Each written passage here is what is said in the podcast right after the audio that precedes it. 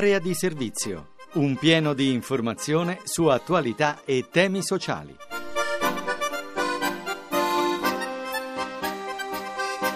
Una buona giornata a tutti da Francesco Ventimiglia e bentornati nello spazio dedicato al sociale, occupazione, disabilità, immigrazione. E come al solito cominciamo con il lavoro.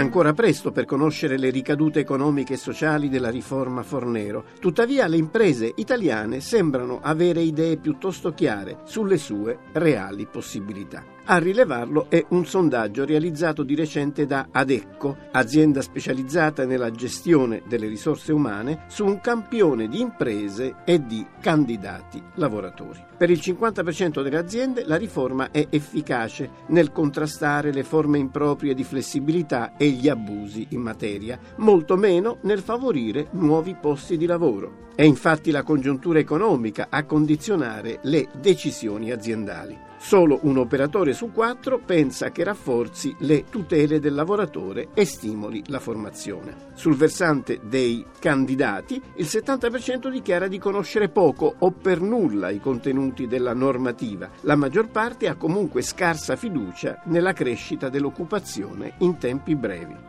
Quello che esce è sostanzialmente uno scenario che induce al pessimismo, avvalorato anche dalle previsioni economiche ufficiali per il 2013, non certo rosee. In questo quadro, quale ruolo potranno avere le agenzie per il lavoro, strutture centrali nella creazione di nuova occupazione? Luigi Brugnaro è il presidente di Assolavoro, associazione delle agenzie per il lavoro. Siamo stati sulla frontiera, eravamo proprio in trincea quando le persone perdevano il posto di lavoro e spesso erano persone assunte a tempo indeterminato, persone che arrivavano sbigottite in filiale con l'angoscia del non sapere neanche se c'era la possibilità di potersi ricollocare. Noi a queste persone in silenzio abbiamo dato una risposta anche sul piano della formazione, sul piano del ricollocamento, che ha dato una speranza a queste persone. Oggi noi ci poniamo con due obiettivi. Il primo obiettivo è continuare a far bene il nostro lavoro e continuare continuare a dare quella flessibilità buona, come l'hanno definita tutti, alle aziende e alle imprese perché tornino a essere competitive sul mercato. E l'altra è collaborare con le istituzioni, con le organizzazioni datoriali, sindacali, perché i posti di lavoro non si fanno per decreto e dobbiamo rilanciare l'economia. Adesso basta fare continuamente riforme, dobbiamo ricostruire imprese, rafforzare quelle che ci sono, investire ancora fortemente sulla nostra manifattura, sulle nostre grandi potenzialità che l'Italia continua ad avere per fortuna per costruire nuovi posti di lavoro.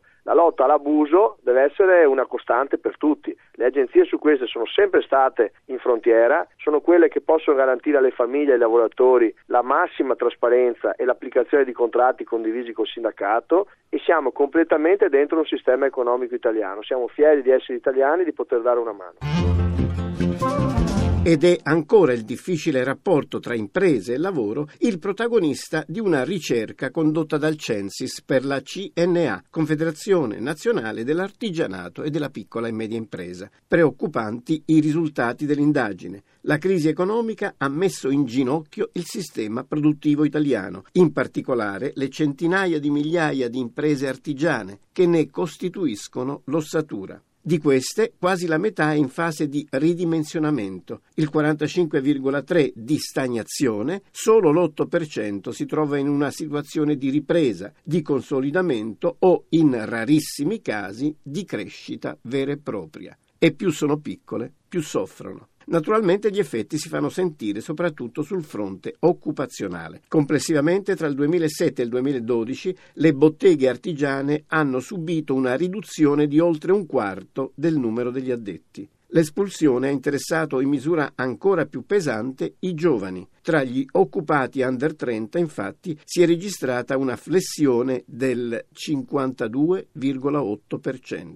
Non solo, a sorprendere ancora di più è un altro dato. I datori di lavoro, se hanno bisogno di collaboratori, sembrano preferire gli anziani e gli stranieri. Stefano Dignola, responsabile relazioni sindacali della CNA. I nostri imprenditori imprenditori hanno riscontrato una difficoltà importantissima nel collocare all'interno delle proprie imprese giovani italiani, perché il lavoro nelle imprese artigiane e nelle imprese di piccole dimensioni è un, un lavoro molto complesso, a volte molto faticoso e non da subito retribuito in maniera adeguata rispetto alle aspettative che hanno i giovani italiani. Per questo molte imprese preferiscono prendere profili un pochino più alti, persone un, pochino più avanti negli anni, sopra i 30 anni, molto spesso persone provenienti da paesi terzi. Ci sono due motivazioni principali. La prima è che nel percorso iniziale di inserimento all'interno di una nostra impresa la fatica è tanta, la retribuzione non sempre adeguata alle aspettative e quindi diciamo che giovani italiani molto spesso magari preferiscono trovare collocazioni migliori, mentre invece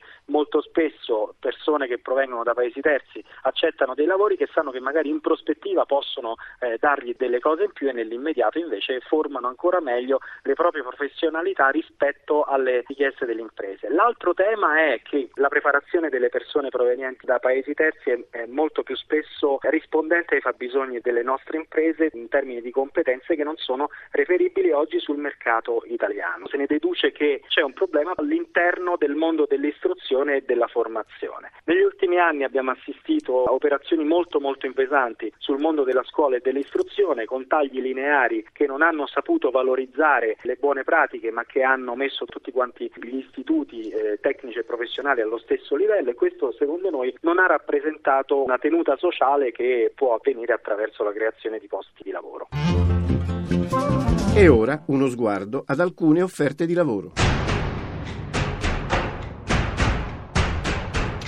Istruttori direttivi di vigilanza e di servizi educativi, funzionari socio-assistenziali, conservatori dei beni culturali. Sono questi i profili che il Comune di Milano mette in palio per giovani laureati attraverso bandi pubblici. I posti sono a tempo indeterminato. Le domande vanno inviate entro il 27 gennaio 2013. Per saperne di più, il sito di riferimento è www.comune.milano.it.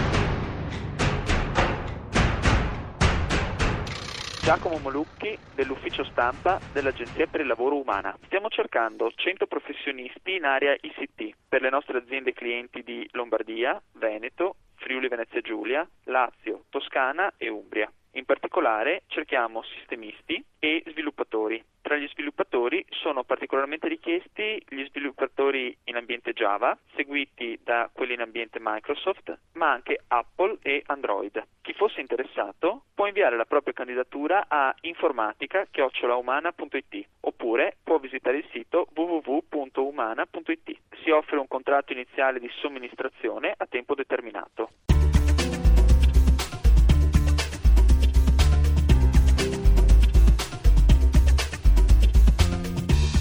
Abbiamo di recente letto su Professioni e Imprese, il portale sul mondo professionale del Sole 24 Ore, un titolo particolarmente intrigante. Chiedi e saprai, ovvero il falso potere del sapere. Il punto di partenza è come il manager di un'azienda regola e gestisce le relazioni interne. La firma è di Erika Leonardi, consulente di direzione formatrice e scrittrice. Buongiorno, adesso sento parlare di problemi legati alla comunicazione interna. La comunicazione interna non funziona, le persone devono chiedere e questo interrogativo ricorrente mi ha messo in una posizione critica, ma soprattutto in una posizione di osservazione e di ascolto. È vero, molto spesso nelle aziende le persone per svolgere le loro attività lavorative devono continuamente chiedere dove trovo i dati, a chi devo dare queste informazioni, quando devo contattare il cliente cliente e quando questo accade per attività rutinarie sorge l'interrogativo se è un buon modo di lavorare e scopri che c'è qualcuno che gestisce le informazioni come se fosse un potere. Ti dirà nel momento in cui tu chiederai allora tu devi chiedere, devi aspettare, devi essere paziente e poi devi anche ringraziare nei confronti di attività che riguardano la, il tuo settore. È utile questo? La mia risposta è chiaramente negativa, non è utile per l'azienda, non è utile per le persone e soprattutto non è utile per il cliente, perché si viene a creare una situazione fortemente asimmetrica, di grosso senso di debitore. Devo sempre chiedere, devo sempre ringraziare e questo non è mai un caso. È come se noi giocassimo ad uno sport senza conoscere le regole, di volta in volta dobbiamo chiedere cosa fare. Formalizziamo le regole, avremo un clima migliore, avremo dei risultati più validi, ma soprattutto avremo delle relazioni molto più costruttive, perché la comunicazione interna in un'azienda esprime i valori che circolano all'interno dell'azienda. Il soggetto più importante è sempre la persona che merita di avere una chiarezza nella sua posizione, di poter agire in modo responsabile a condizione che sia messo al corrente di dove deve andare e quali sono le regole del gioco. Area di servizio finisce qui, l'appuntamento è per domani intorno alle 6.30 su questa stessa rete Radio 1. Una buona fine settimana a tutti da Francesco Ventimiglia. Avete ascoltato Area di servizio, occupazione e opportunità di lavoro. Un programma di Francesco Ventimiglia a cura di Maria Teresa Lamberti, regia di Alex Messina.